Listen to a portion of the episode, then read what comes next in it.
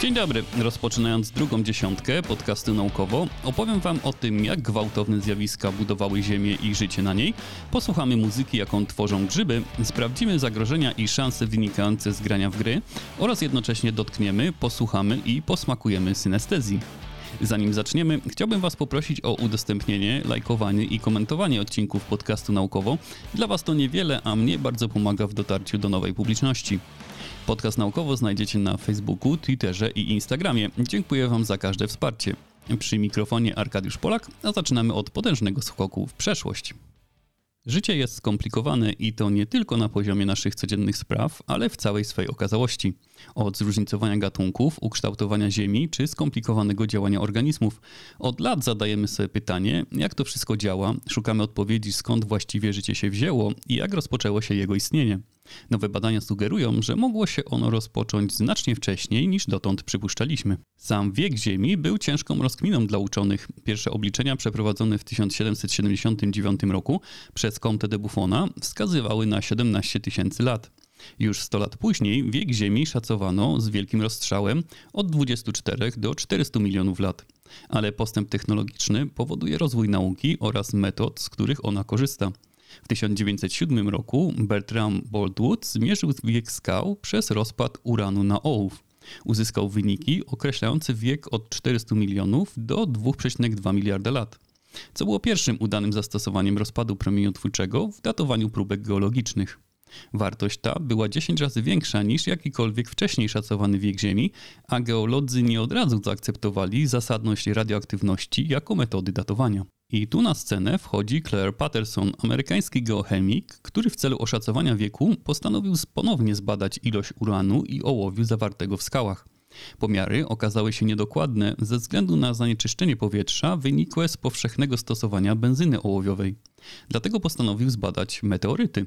W tym celu w 1953 roku wykorzystał do badań spektrograf masowy. Na konferencji naukowej ogłosił wynik swojej pracy określający wiek Ziemi na 4 miliardy 550 milionów lat z marginesem błędu równym 70 milionów lat. Warto tu wspomnieć, że to ten naukowiec podniósł alarm dotyczący wysokich wartości ołowiu w atmosferze i zwrócił na to uwagę opinii publicznej, co doprowadziło do eliminacji dodatku ołowiu w benzynie. Zatem tankując dziś benzynę bezołowiową, zawdzięczamy to właśnie jemu i jego badaniom nad wiekiem Ziemi. Ok, mamy więc Ziemię, ale życie na Ziemi nie miało łatwo. Szczególnie w początkowej fazie istnienia, Ziemia była niestabilnym miejscem, pełnym gwałtownych zjawisk pochodzących z kosmosu, jak i z wnętrza uformowanego globu asteroidy spadające z nieba, gwałtowne i olbrzymie erupcje wulkanów, gigantyczne trzęsienia Ziemi to nie są warunki sprzyjające rozwojowi życia. Na szczęście Ziemia wkrótce się uspokoiła, a w powstałej wówczas chemicznej zupie zaczęły się pojawiać pierwsze organizmy jednokomórkowe, które dały początek życiu, jakie znamy. Nowe odkrycia z kamielin sugerują, że organizmy takie zaczęły się rozgałęziać na różne gatunki znacznie wcześniej niż się spodziewano, być może już 300 milionów lat po uformowaniu się Ziemi. W badaniu przyjrzano się skalę skłebek w Kanadzie, której wiek szacuje się na 3,75 do 4,28 miliarda lat. Skała wielkości pięści zawiera mikroskopijne włókna, wypustki i rurki, które jak się sądzi zostały wytworzone przez bakterie. Jest to o 300 milionów lat wcześniej niż dotąd uznawane pierwsze oznaki życia. W skale znaleziono łodygi z równoległymi odgałęzieniami o długości prawie 1 cm, a badacze sugerują, że rozgałęziona skamielina przypominająca drzewo jest najprawdopodobniej biologiczna, ponieważ nie są znane żadne czysto chemiczne reakcje, które mogłyby ją stworzyć. Czym żywiły się pierwsze organizmy powstałe w tak niesprzyjających warunkach? Chemiczne produkty uboczne sugerują, że starożytne mikroby żywiły się żelazem, siarką, a być może także dwutlenkiem węgla i formą fotosyntezy bez tlenu. Oznacza to, że życie mogło rozpocząć się zaledwie 300 milionów lat po uformowaniu się Ziemi. Choć z naszej ludzkiej perspektywy to ogrom czasu, w kategoriach geologicznych to bardzo, bardzo szybko. Mniej więcej jeden obrót Słońca wokół galaktyki. Odkrycia te podnoszą prawdopodobieństwo istnienia życia poza Ziemią. Jeśli życie pojawia się tak szybko w odpowiednich warunkach, zwiększa to możliwość powstania, rozwinięcia się i istnienia życia na innych planetach. Zostańmy na chwilę przy skałach i gwałtownych zjawiskach na wczesnym etapie życia naszej planety. Wielokrotnie zdarzało się, że asteroidy bombardowały jej powierzchnię. Ślady co najmniej 190 takich uderzeń są widoczne do dziś.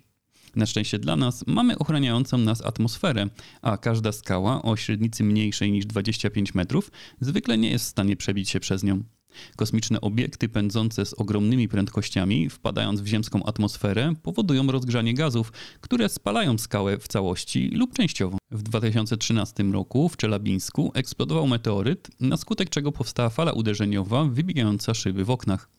Ale skutek tego zdarzenia nie powstał krater, ponieważ meteoryt nie uderzył w ziemię, rozpadając się na mnóstwo małych kawałków, których części spoczywają prawdopodobnie w pobliskim jeziorze. Jak wyglądałaby Ziemia nie mająca atmosfery i bombardowana przez kosmiczne obiekty, można podejrzeć spoglądając na Księżyc, pokryty ciemnymi planami, będący właśnie skupiskiem kraterów różnych wielkości. Największym kraterem uderzeniowym na Ziemi jest Rutherford w Afryce. Ma on szerokość 160 km i powstał prawdopodobnie około 2 miliardy lat temu. Szacuje się, że asteroida miała wielkość do 15 km, a przecież wystarczy skała o średnicy około kilometra, aby uderzenie w Ziemię wywołało globalne skutki. 180-kilometrowy krater na półwyspie Yucatan jest znacznie młodszy, bo liczy około 66 milionów lat, ale jest świadectwem katastrofy na gigantyczną skalę. Zdarzenie doprowadziło do wyginięcia około 75% gatunków, w tym dinozaurów, a te gatunki, które przetrwały, musiały się zmagać z ogniem powstałym na skutek spalania się odłamków wyrzuconych podczas uderzenia. Pył, który zakrył niebo nad całą Ziemią, doprowadził do przerwania łańcuchów pokarmowych i braku pożywienia na całe lata. A teraz, miliardy lat po tych zdarzeniach, czerpiemy z nich wymierne korzyści. W kanadyjskim Ontario znajduje się równie duży krater, pozostałość po uderzeniu komety 1,8 miliarda lat temu. Dziś w tamtym miejscu wydobywa się nikiel i żelazo. To, co dziś przemysł wydobywczy wykopuje z Ziemi, to nic innego jak resztki asteroid i innych obiektów uderzających w Ziemię. Jak gwałtowne to zjawiska, pokazuje też nowe badanie, w którym pod lupę wzięto szklistą skałę wydobytą w szerokim na 28 km kraterze jeziora Mistastin w Kanadzie. W skale tej znaleziono cyrkony, bardzo trwałe minerały, które powstają pod wpływem bardzo wysokiej temperatury. Dodając trzy inne próbki z różnych części krateru, naukowcy byli w stanie poznać obraz tego, co działo się po uderzeniu asteroidy w grunt. W momencie uderzenia temperatura wzrosła powyżej 2370 stopni Celsjusza, nawet na obrzeżach krateru wynosiła około 1670 stopni Celsjusza. Ponieważ w ziarnach cyrkonii znaleziono także krzemiany, które powstają pod wpływem ogromnych temperatur i ciśnienia, możliwe było oszacowanie, że na krawędziach uderzenia ciśnienie wynosiło od 30 do 40 gigapaskali. W miejscu, gdzie meteoryt uderzył bezpośrednio w skorupę Ziemi, ciśnienie i temperatura były tak ogromne, że skały stopiły się i wyparowały. Naukowcy mają nadzieję wykorzystać takie metody do badania skał wydobytych z kraterów uderzeniowych na Księżycu podczas misji Apollo. Może to pomóc w zrozumieniu, jak zmieniała się skorupa planet na skutek takich gigantycznych zderzeń. A życie na Ziemi rozwija się czasem w nieprawdopodobny sposób i wykazuje fascynujące właściwości, które odkrywamy wraz z rozwojem nauki i jej metod. W szóstym odcinku opowiadałem Wam o delfinich pogawędkach z morświnami, a dziś posłuchamy, co mówią grzyby. Te zagrzebane w ściółce leśnej i porastające drzewa organizmy wydają się ciche i skryte, ale nowe badania sugerują, że mogą one doskonale się komunikować. Grzyby przewodzą impulsy elektryczne przez długie, podziemne struktury włókniste, zwane strzępkami, podobnie jak komórki nerwowe przekazują informacje u ludzi. Ilość tych impulsów wzrasta, gdy grzyby rozkładające drewno stykają się z drewnianymi powierzchniami, co może sugerować, że grzyby używają tego elektrycznego języka do przekazywania informacji o pożywieniu lub urazach. Co więcej, matematyczna analiza tych elektrycznych impulsów pozwoliła zidentyfikować wzory, które wykazują zadziwiające podobieństwo do ludzkiej mowy. Aby to sprawdzić, badacze wprowadzili maleńkie mikroelektrody do podłoży skolonizowanych przez grzybnie. Odkryto aktywność elektryczną, która grupowała się we wzory przypominające słowniki składające się z maksymalnie 50 słów. Najbardziej prawdopodobne przyczyny tych fal aktywności elektrycznej to utrzymanie integralności grzybów, podobnie jak wycie wilków ma scalać stado. Możliwe jest również informowanie o nowych odkrytych źródłach pokarmu czy niebezpiecznych miejscach, które grzybnia powinna unikać podczas rozprzestrzeniania się. Jest też prawdopodobne, że grzyby nic nie mówią, że końcówki rozmnażającej się grzybni są naładowane elektrycznie i tylko dlatego rejestrowany jest skok różnicy potencjałów, gdy przeprowadzamy odpowiednie badanie.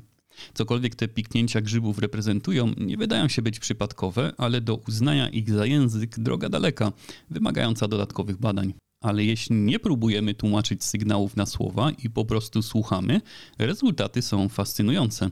Sygnały bioelektryczne mogą być przełożone na dźwięki przy pomocy syntezatora. I to właśnie zrobił artysta Tarun Nayar, który w ten sposób komponuje utwory. Tworzy on również muzykę z wykorzystaniem arbuza, kakao, mango czy kaktusa. Efektem jest muzyka przypominająca efekty dźwiękowe z filmów science fiction. Posłuchajmy chwilę, jak brzmi muzyka skomponowana z użyciem impulsów elektrycznych pochodzących z grzybów.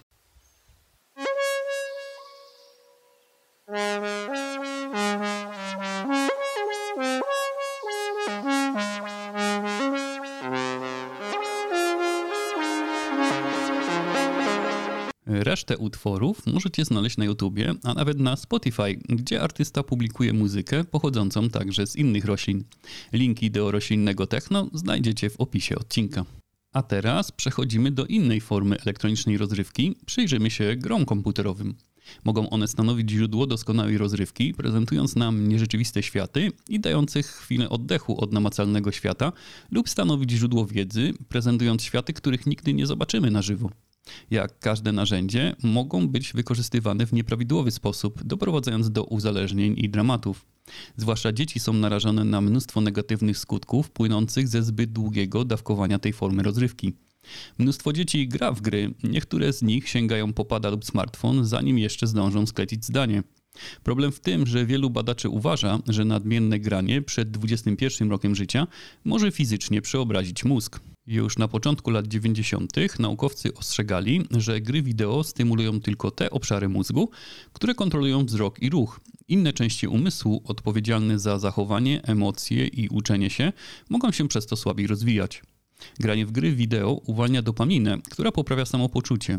Ilość dopaminy uwalnianej podczas grania jest podobna do tej, jaką obserwuje się po dożylnym podaniu leków pobudzających a ludzki mózg jest skonstruowany w taki sposób, że pragnie natychmiastowej gratyfikacji, szybkiego tempa i nieprzewidywalności. Wszystkie te cechy są dostarczane przez gry wideo, ale także przez media społecznościowe. To właśnie dzięki takim mechanizmom portale takie jak TikTok czy Instagram odniosły tak ogromny sukces. U uzależnionych od gier nastolatków często pojawiają się problemy behawioralne, objawy odstawienia, a nawet agresja. Sama budowa i działanie mózgu zmienia się zwłaszcza podczas dorastania dzieci. Kora przedczołowa to miejsce osądu, podejmowania decyzji i kontroli impulsów. Ulega ona przebudowie podczas dojrzewania i może to wyjaśniać, dlaczego młodzi ludzie częściej urządzają wielogodzinne sesje z grami, ignorując podstawowe potrzeby, takie jak jedzenie, sen czy higiena. Bez dojrzałych płatów czołowych nastolatki nie rozważają negatywnych konsekwencji i powstrzymywania potencjalnie szkodliwych zachowań, takich jak nadmierne granie w gry wideo, a uwalnianie dopaminy powodowane przez sesję z grą jest tak silne, że może niemal wyłączyć obszary przedczołowe. Akcyjne dla dzieci mogą nie tylko przyciągać młodych ludzi z problemami ze skupieniem uwagi, koncentracją i gniewem, ale także wzmacniają te negatywne zachowania. Choć eksperci nie są zgodni co do tego, jaki i czy w ogóle wpływ mają brutalne gry na rzeczywiste agresywne zachowania, to dla dziecka, które już ma agresywną osobowość, może to stanowić problem, ponieważ gry wideo nagradzają te agresywne skłonności. Niezmiernie ważna jest tu rola rodziców, którzy powinni nie tylko być świadomi zagrożeń płynących z przesiadywania ich pociech przed telewizorem lub telefonem, ale także powinni mocno ograniczać czas spędzany na elektronicznej rozrywce i kontrolować treści płynące z gier do ich dzieci. Nie wolno doprowadzać do sytuacji, w których gra komputerowa jest sposobem na chwilę spokoju dla rodzica, lub gdy rodzic nie wie, w co gra ich dziecko, tłumacząc się nieobeznaniem w świecie nowych technologii. Kontrola treści i czasu będzie miała tylko i wyłącznie pozytywny wpływ na rozwój dziecka i pozwoli na uniknięcie poważnych problemów rozwojowych.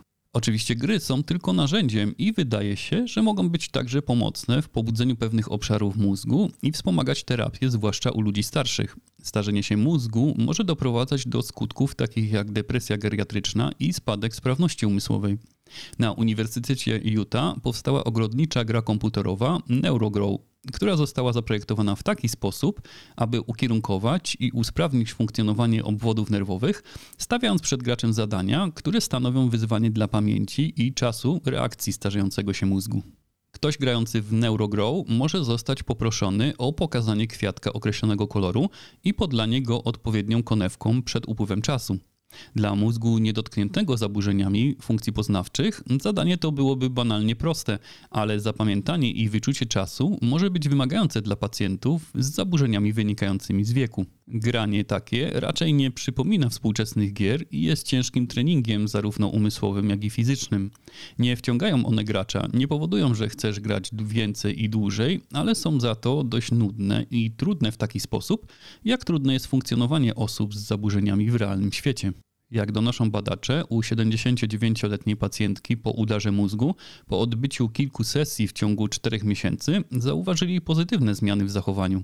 Była bardziej towarzyska, rozmowna czy zainteresowana książkami. Wielu naukowców jest bardzo sceptycznych, czy ta metoda faktycznie jest skuteczna, dlatego Narodowy Instytut Zdrowia Psychicznego USA przyznał grant w wysokości 7,5 miliona dolarów na przeprowadzenie badań klinicznych nad grą NeuroGrow. Należy rozwiać wątpliwości, słusznie wskazywane, bo budowane latami przez firmy produkujące gry, czy to wszystko nie jest tylko marketingowym chwytem, mającym na celu sprzedanie gry i rozszerzenie rynku na usługi medyczne. Równie fantastycznym, co wygenerowane w grach światy i rzeczywistości, wydaje się być zjawisko synestezji. Występuje ono u około 4% populacji, a ludzie nim dotknięci mogą całe życie nie zdawać sobie z niego sprawy, traktując je jako coś normalnego, co wszyscy odczuwają tak samo. Chodzi tu o zjawisko neurologiczne, w którym mózg przetwarza dane w kilku zmysłach jednocześnie. Jeden zmysł aktywuje inny, a oba są odczuwane w tym samym momencie. Dla przykładu, osoby z synestezją mogą postrzegać liczby czy litery jako kolory, niezależnie od tego, w jakim kolorze je widzą. Inną formą może być smakowanie słów. Na przykład słowo kobieta wywołuje poczucie smaku chipsów ziemniaczanych. Są też przypadki postrzegania muzyki jako koloru lub postrzegania zapachu migdałów jako koloru bladoniebieskiego. Możliwe jest połączenie wielu bodźców naraz. Opisany jest przypadek, gdy słyszany przez pacjenta dźwięk łączył się jednocześnie z kolorem, światłem, smakiem i dotykiem. Pisarz Daniel Tammet tak opisuje to doświadczenie. Na przykład liczba 1 to świetlista i jasna biel, jakby ktoś świecił mi latarką w oczy. 5 to grzmot lub dźwięk fal rozbijających się o skały. 37 jest grudkowate jak kaszka, a 89 przypomina mi padający śnieg. Istnieją też bardziej nieoczywiste rodzaje synestezji, na przykład lustrzano-dotykowa, w której człowiek odczuwa to, co przeżywa ktoś inny tylko na podstawie obserwacji. Ktoś zostaje uszczypnięty, a ty mówisz ała, lub wpadasz w niekontrolowany śmiech, gdy widzisz, że ktoś jest łaskotany. Molekularny mechanizm leżący u podstaw synestezji nie jest znany, ale istnieją dwie hipotezy tłumaczące owe zjawisko. Według teorii Simona Barona Cohena u osób doświadczających synestezji mogą występować dodatkowe połączenia w mózgu, które łączą obszary normalnie ze sobą niepołączone. Druga teoria mówi, że liczba połączeń synaptycznych jest taka sama, a mieszanie się odbieranych doświadczeń wynika z tego, iż zachwiana jest równowaga pomiędzy hamowaniem i wyciszaniem docierających impulsów w mózgu. Uważa się, że synestezja występuje częściej u osób z autyzmem oraz u osób bardziej kreatywnych, artystów, muzyków i poetów. Sądzi się także, że pojawia się we wczesnym dzieciństwie i zdecydowana większość opisywanych przypadków dotyczy doznań wzrokowych. Synestezja czysto niewzrokowa jest niezwykle rzadka i do tej pory nie opisano żadnego przypadku synestezji u osoby niewidomej od urodzenia. Czy zatem synestezja może rozwijać się bez udziału wzroku? Zbadanie tego jest niezwykle trudne, jako że prawdopodobieństwo wystąpienia synestezji u osoby niewidomej od urodzenia to zaledwie 0,0009%. Ale w nowym badaniu naukowcy opisują przypadek 40-letniego Włocha, niewidomego od urodzenia, który zgłasza złożone doświadczenia synestetyczne obejmujące liczby, litery, miesiące i dni tygodnia. Każdy element kojarzony jest z precyzyjną pozycją w przestrzeni oraz z fakturą dotykową. Ilekroć mężczyzna słyszy, pisze, czyta lub myśli o liczbie całkowitej, doświadcza jej jako mającej kształt, na przykład małego sześcianu o różnych rozmiarach w zależności od liczby oraz odczuwa bardzo specyficzne właściwości tekstury, głównie pod palcami wskazującymi. Na przykład cyfry 1 i 2 są odczuwane jako drapiące jak tektura, podczas gdy trójka jest miękka jak aksamit, czwórka i piątka są gładkie jak plastik, podobnie z cyframi 6 i 7, ale postrzegany przez niego rodzaj plastiku jest inny niż w przypadku cyfr 4 i 5. Liczby złożone z podobnych cyfr są podobne, ale nadal nieco inne. 9 i 19 są miękkie jak aksamit, ale różnią się poziomem tej miękkości. Natomiast liczby ujemne nie różnią się fakturą od liczb dodatnich. Także litery mają swoje odzwierciedlenia. A jest miękkie jak śnieg, litera B jest podobna do plexiglasu, a E jest lodowata. W podobny sposób mężczyzna doznaje dni tygodnia czy miesięcy, kojarząc je z jakąś fakturą. Położenie tych liczb w przestrzeni również jest nietypowe. Gdybyście mieli ułożyć liczby w jakiejś strukturze, prawdopodobnie byłaby to oś liczbowa. W opisywanym przypadku jest to raczej kręta droga pnąca się na wzgórze, na której co kawałek ktoś umieścił cyfrę. Trzeba tu zaznaczyć, że nie jest to schorzenie, które trzeba leczyć.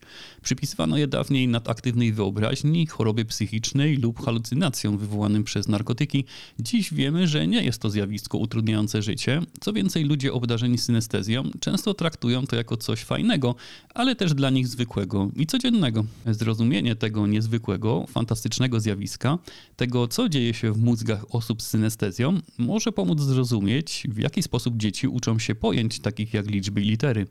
Dalsze badania obejmujące badania neuroobrazowe mogą pomóc w poznaniu mechanizmów, jakie zachodzą w mózgu, a leżą u podstaw synestezji osób niewidomych i doświadczeń synestetycznych w ogóle. Przy okazji wspomnę, że możecie nie tylko usłyszeć podcast naukowo, ale także zobaczyć go. Na stronie naukowo.net każdy odcinek dostępny jest transkrypcją, a więc osoby niesłyszące i niedosłyszące mogą przeczytać jego treść. Zapraszam serdecznie do lektury. Mam nadzieję, że bawiliście się fantastycznie przy tym odcinku podcastu naukowo. Dziękuję Wam za uwagę i zapraszam na kolejny już w najbliższą sobotę. Do usłyszenia.